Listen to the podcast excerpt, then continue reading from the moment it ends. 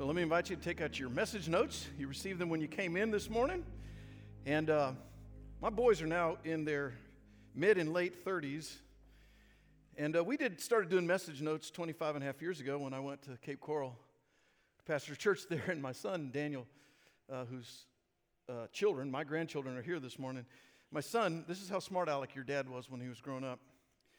He said to me, Dad, I really like those message notes that you give out at church. And I was thinking, my goodness, my son's listening. He said, Yeah, and I know when you're almost done. So, so. all right. So, uh, so I want to continue in this series Heroes of Christmas. And um, you can kind of tell that I'm a bit hobbled this morning. And on December 1st, um, I had a total left knee replacement. And I, so I've been in recovery. And for a person who's like me, I'm an extrovert, I'm a type A. If you know the Enneagram, I'm an Enneagram 3 performer. Um, and I like to do all things fast. Anybody? Bunch of liars in church. Yeah. yeah. So this past Thanksgiving, um, Cheryl and I celebrated uh, 40 years of marriage. Um, we met in youth group here at Pine Castle. Uh, we used to meet on this side.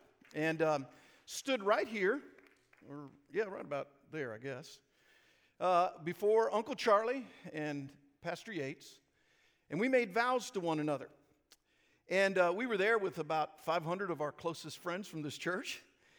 And over the decades of being married, Cheryl and I have kind of settled on who does what. It's only taken us four decades, but we got it figured out.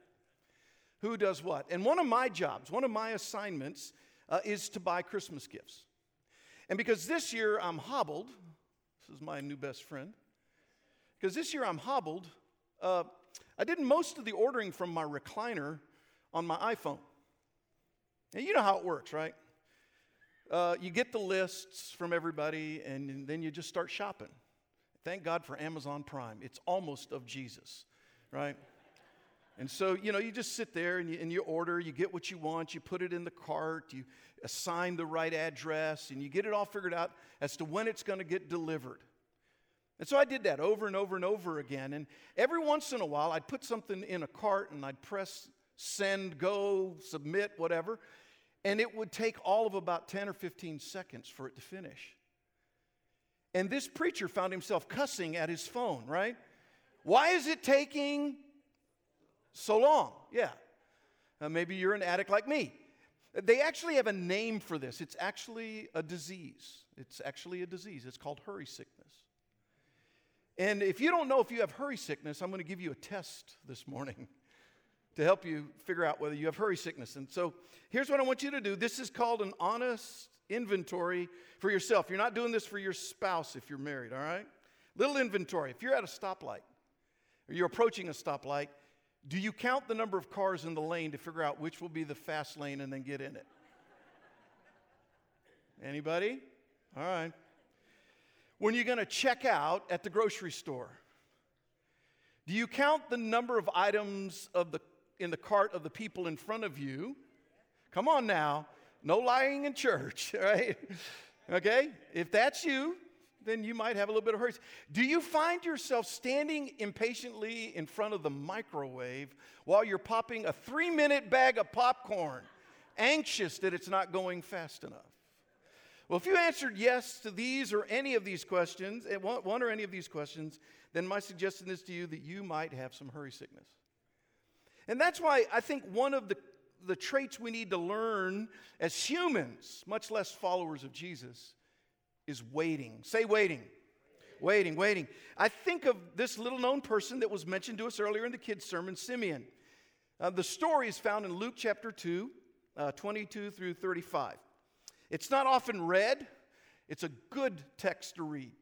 So let's read it. It's uh, on the screen. I'll read it for you. Let me read it for you. It's a couple of verses here.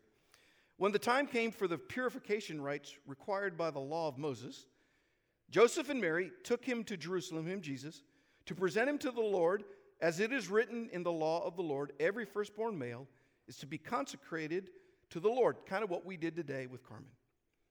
And to offer a sacrifice in keeping with what is said in the law of the Lord, a pair of doves and or two young pigeons. Now there was a man in Jerusalem named Simeon. Say Simeon. Simeon, who was righteous and devout, and he was waiting for the consolation of Israel. And the Holy Spirit was on him. And it had been revealed to him by the Holy Spirit that he would not die before he had seen the Lord's Messiah. So, moved by the Spirit, he went into the temple courts when the parents brought in the child Jesus to do for him what was the custom of the law required. Simeon took him in his arms and praising, praised God, saying, Now this is his prayer. Sovereign Lord, as you have promised, you may now dismiss your servant in peace. For my eyes have seen your salvation, which you have prepared in the sight of all nations, a light, a light for revelation to the Gentiles and the glory of your people Israel. Now the fathers, the child's father and mother marveled at what was said about him. Then Simeon blessed them and said to Mary, his mother, This child is destined to cause the falling and the rising of many in Israel and to be a sign that will be spoken against, so that the thoughts of many hearts will be revealed. And how'd you like this at your child's dedication? And a sword will pierce your own soul too. Now, this man Simeon was a faithful man of God, and he had been waiting. Say, waiting again. Waiting. He had been waiting his whole life to see the God's, the Lord's Messiah. And so, in this story, what I want to try to answer this morning is a very simple question. In keeping with the series that we've been on, uh, how can I face delay with expectancy? How can I face delay with expectancy? How can we learn to wait, if you will, God's way? And I think Simeon serves for us as a exe- exemplary model for us to consider about how do we learn to wait patiently? How do we learn to wait expectantly? So, uh, uh, two, uh, three, th- four things I want to share with you uh, this morning. Number one, change my thinking. Say that with me. Change my thinking. See, by changing your thinking, I'm speaking of the way we think about time. Now, uh, I'm a student of the biblical languages Old Testament written in Hebrew, the New Testament written in Greek. And uh, in the New Testament, in the Greek language, there are two Greek words that get translated time. You know, there's four words for love, there's two words for time in the New Testament. The first word is the word chronos. It's what some of you are paying attention to right now. It's called your watch. Chronology, right? It's the sweeping of the hand. It's waiting. It's what we do when we stand in line at Publix. It's like, when will this thing get over with? And for a lot of us, that's the only way we think about time. But the New Testament has another word that's used to talk about time. It's the word kairos. And the word kairos speaks of time not as the sweeping of the clock's hand, but it speaks of chrono, or kairos speaks of time that is pregnant with possibility. And see, Simeon lived his life with kairos time. He was expectant that the Messiah would come. God had made him a promise. Look at Luke chapter 2, verse 25. Uh, it's it's uh, on the screen, so I want us to read this together. Back home, I do that so I know if my people are awake. All right, ready, go. In Jerusalem at the time, there was a man, Simeon by name, a good man who had lived in the prayerful expectancy of help for Israel. See, Simeon lived uh, with prayerful expectancy. He lived with a different understanding of time than most of us have. Than most of us have when we're in Orlando traffic. I my blood pressure went up when I drove into town yesterday. My goodness, I'm getting back to Southwest Florida this afternoon. Too many cars here. And we know what that's like, right? Now, how do you think about time? Is time your enemy? Or is time filled with pregnant possibility? You see, if you walk with Jesus, you don't have to live your life for the weekend. It doesn't have to be waiting for the weekend. See, if you live this way, you're robbing yourself of the rich possibilities that God has for you the other five days a week. You see, the Bible is filled with stories of men and women who were given promises by God with no promise of when that promise would be fulfilled. Let me give you just a, a couple that you may know of. Sarah, mind you, was 90, thank you, Jesus, when she was told she'd have a son. Joseph was given a dream by God that he'd be the mighty ruler, and it took decades before he became the second in command in Egypt.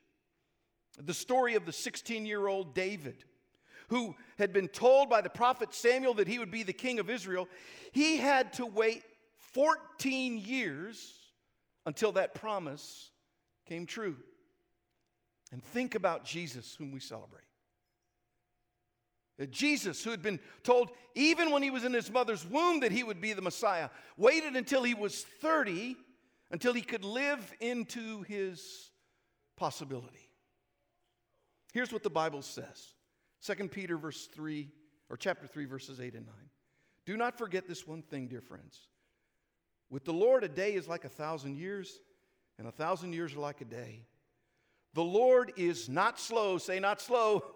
He is not slow in keeping his promise, as some people understand slowness. So we need to learn to rethink time, to see time as being filled with God's possibility. Here's the second way. The second way that we see modeled uh, by Simeon is to check my guidance system. Check my guidance system. Say that with me. Check my guidance system. So let me ask you a question this morning Who or what guides your life? Who or what is it that leads your life? Who or what is it? Think, think about it the most. For, for most of us, let's be honest, even if we know Jesus today, even if we say we're spirit filled today, for most of us, what guides our life is our feelings. And have you discovered with me that feelings are fickle? yeah. Yeah, we, we, we get driven by our feelings. And if you're led by your feelings, the truth is you won't have stick to itness. You won't stick to your marriage. Been married 40 years. Cheryl is darn near perfect, but she ain't perfect.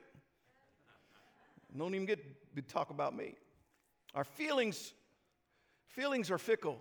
You won't stay committed to your prayer life, your walk with Jesus, if the guidance system of your life is your feelings.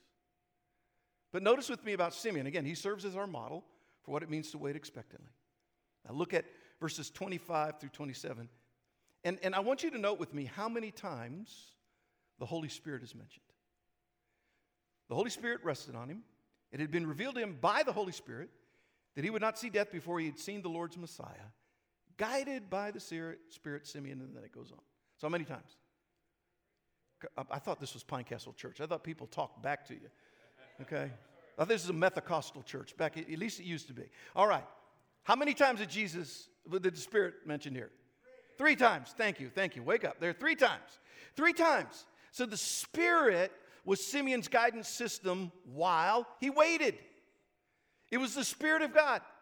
So if you're a Christian this morning, if you've said yes to Jesus, if you've surrendered your life to Him, if you've placed your faith in Jesus today, then you have the Spirit of God within you. The Bible says the same Spirit that raised Jesus from the dead is resident in you. And the Spirit, not your feelings, wants to guide you. And yet, what happens for many of us, for many of us, we're kind of afraid of the Holy Spirit because we've seen excesses. I, I saw this, uh, read this article about these two sisters that were arrested for driving naked in a stolen car covered in mustard. And when the police officers pulled them over, they said, The Spirit told us to. And they said, Well, tell us what. They said, Well, we read that Adam and Eve were naked, and we read about having the faith of a mustard seed. They had no answer for the stolen car. a little excessive. Not talking about that. Because let me just say, for a lot of folks, they think that the Holy Spirit's only speaking when the Spirit asks you to do things that are weird. And that's not life. Do you know when the Spirit is speaking to you? It's when you're watching the morning news and it's full of bad news. And, and you want to allow what you're hearing on the morning news. I don't care whether you listen to Fox News or CNN, I don't care. Bipartisan person here. And you're allowing what you're hearing on the TV to determine how you're going to act and respond to people that day. Let me just tell you that in the church of Jesus, there is no place for meanness. Meanness is not a fruit of the Spirit. The Holy Spirit will always lead you to be kind. Jesus said, Love your enemy. He had the audacity to say, Love your enemy. And that means loving people who vote differently than you, who believe differently than you do. So, are you being guided by the Spirit? How how, how, how, do you get guided by the Holy Spirit? Pretty simple. Every day when you wake up, when your feet hit the ground, say, Holy Spirit, guide me. You walk with Jesus by faith, you walk with the Spirit by faith. Galatians 5 25, Paul put it this way If we are living now by the Holy Spirit's power, let us follow. That means we've got to be listening. Let us follow the Holy Spirit's leading in every part of our lives. So Simeon was guided by the Spirit, and so can you. Third lesson. Third lesson we learned from Simeon. Okay, here goes. Continue my discipline. Say that with me. Continue my discipline. So uh, read with me uh, verse 27. Ready, go. Guided by the Spirit, Simeon came into the temple. Don't let that little detail get past you. Don't let the simplicity of this little verse get past you. Notice its richness. Where did Simeon go? He went into the to the temple. He went into the temple. This is what I would call his holy habit. This was his discipline. He practiced what Mr. Wesley, we're part of his stream, called the means of grace. It means that he regularly went into the temple to worship. It was his discipline. Now, here's what I want us to remember this morning the same Jesus who said to his disciples at the beginning of his ministry, Come and follow me. Three years later, in the upper room, before he's getting ready to go to the cross, said to those same disciples, Abide in me. And a lot of us want to hear the first part of Jesus' invitation follow me, but we're not so much about this abiding stuff. Remain with me. Jesus doesn't simply say to you to follow him, that's salvation. Jesus says, Abide in me, that's sanctification.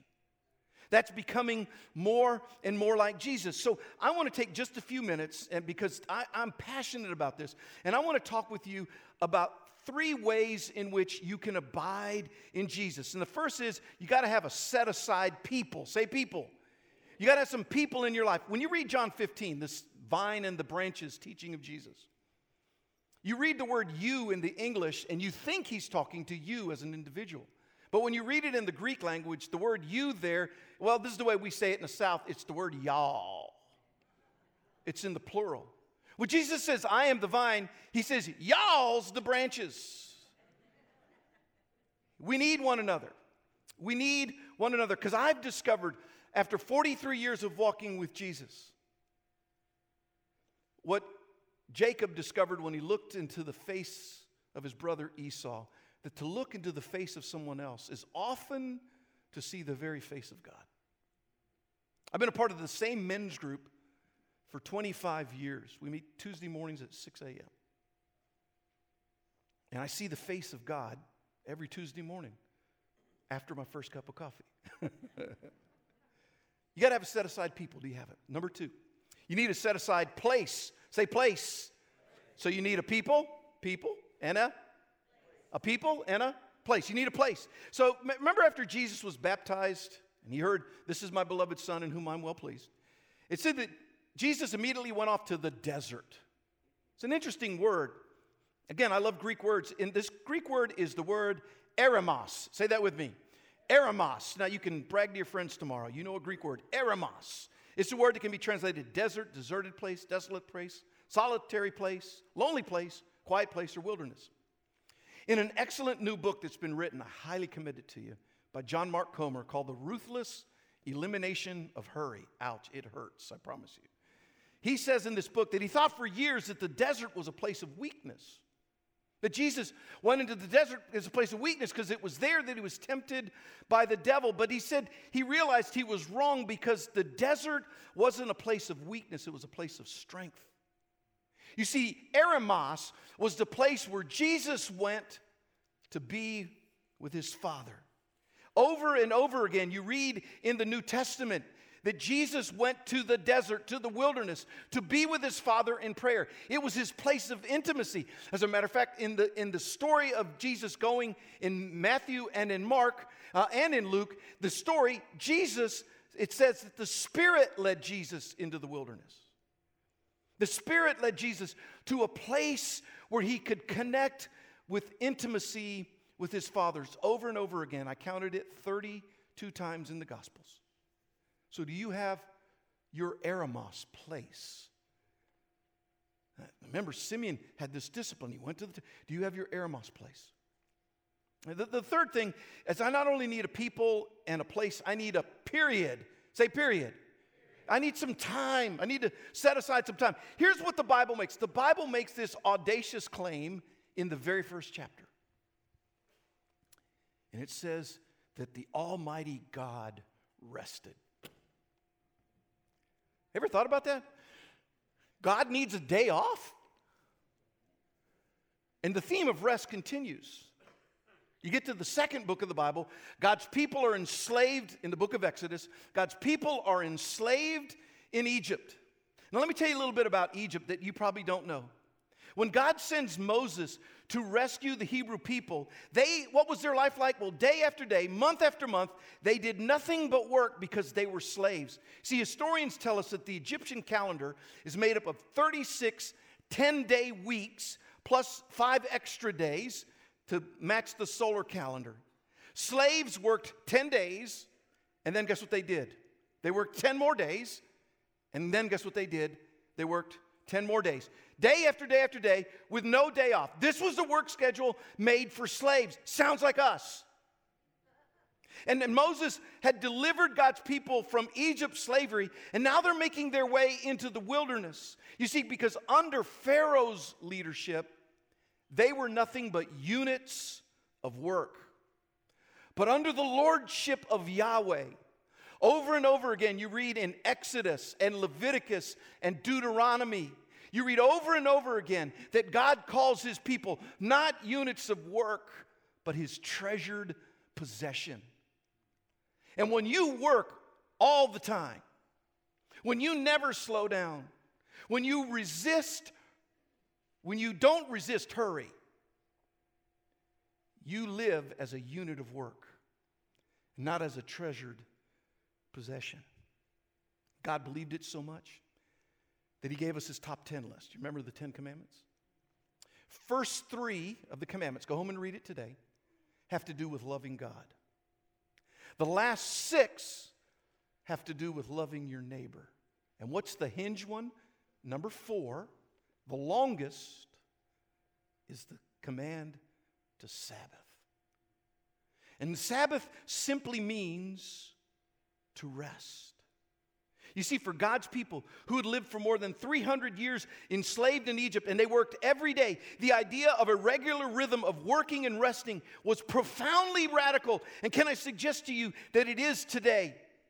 That followers of Jesus ought to be Sabbath keepers, and it's anarchy to our culture of endless work.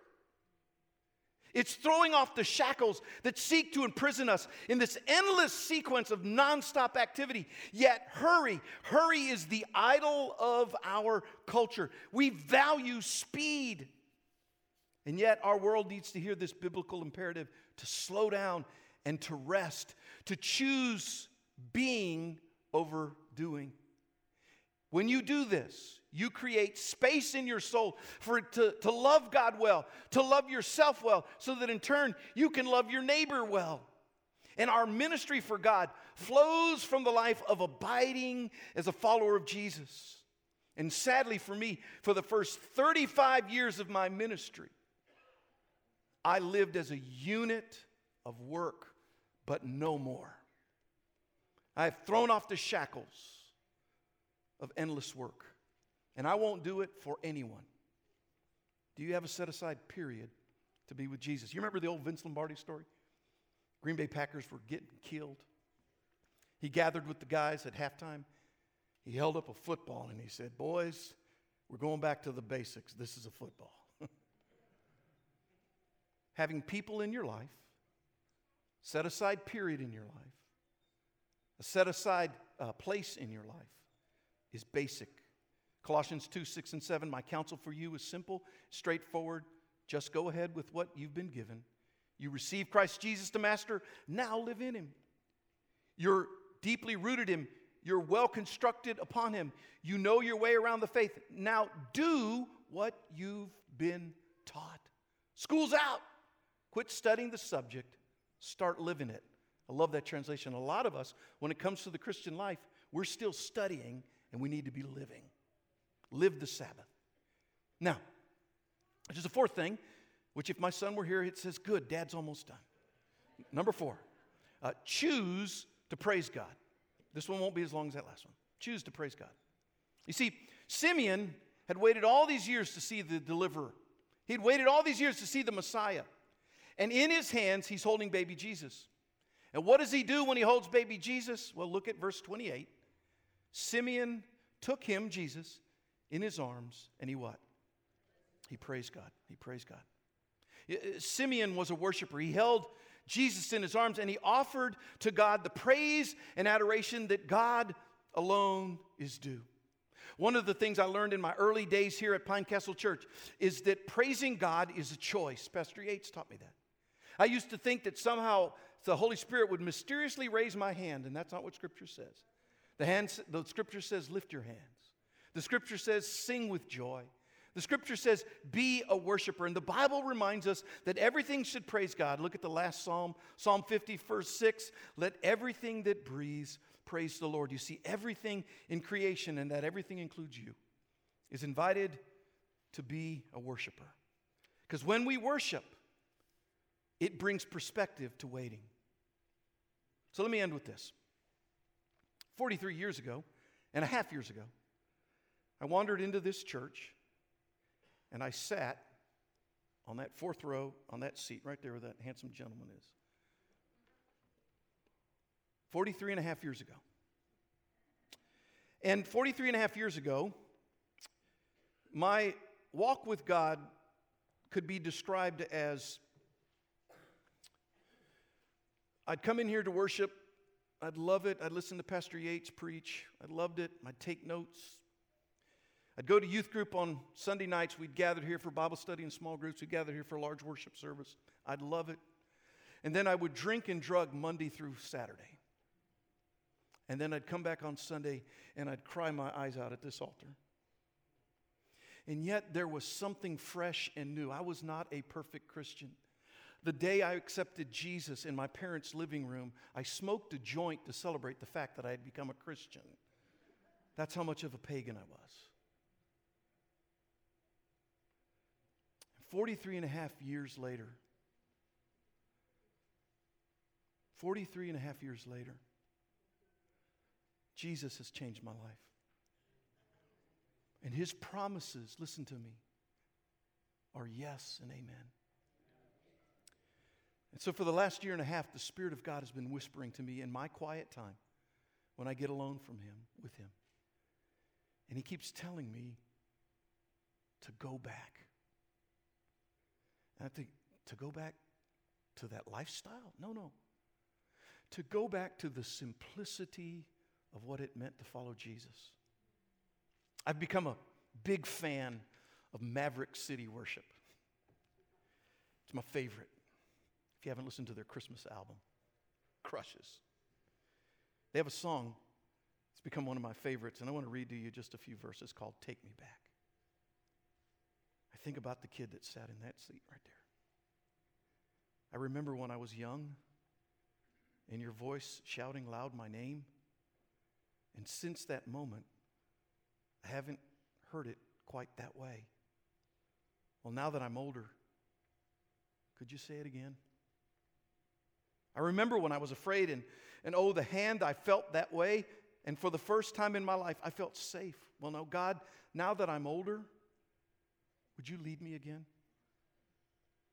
Or when the storm is out of the ocean and the violent winds get blowing, oh, take me back back, all the way back. Oh, take me back to my first love.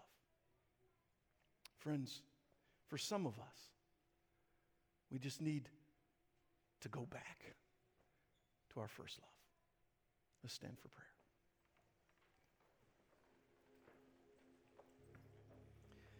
So, Father, we thank you for the story, the ancient story of Simeon and for the way that his story is our contemporary story, it's our lesson. Lord, for some of us, we just need to invite your spirit to change the way we think about time. Not chronos, but kairos time.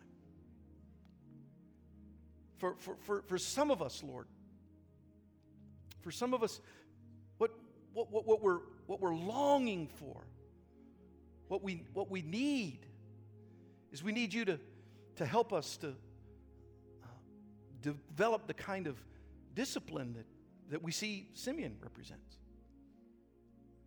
For others of us, Lord, we need to learn to worship. Lord, w- what I know is that we don't wait well, we humans. And so we thank you that you are the God who does way beyond anything we could imagine or ask or even hope for. So, God, would you do in us what we cannot do for ourselves? Lord, I thank you for the privilege of being back here, taking me back to where it all began 30, uh, 43 and a half years ago. I thank you, God, for what you have done uh, in my life. And I thank you for the ways in which this church invested in me those decades ago. And I pray, God, that you would invest back into them. I thank you for their pastor, for their staff, their leaders here. I pray your blessing on Pine Castle Church. And I pray, God, that their best days are not behind them, but in front of them. I pray your blessing on us as we leave this place. For we pray this in Jesus' name. Everybody agreeing said, Amen. Would you receive the blessing this morning? And now, may the grace and peace and love of the God who loves you most and best, God the Father, Son, and Holy Spirit, bless you now and keep you all the days of your life. Amen? Amen. Love you. God bless you. Bye bye. Thank you.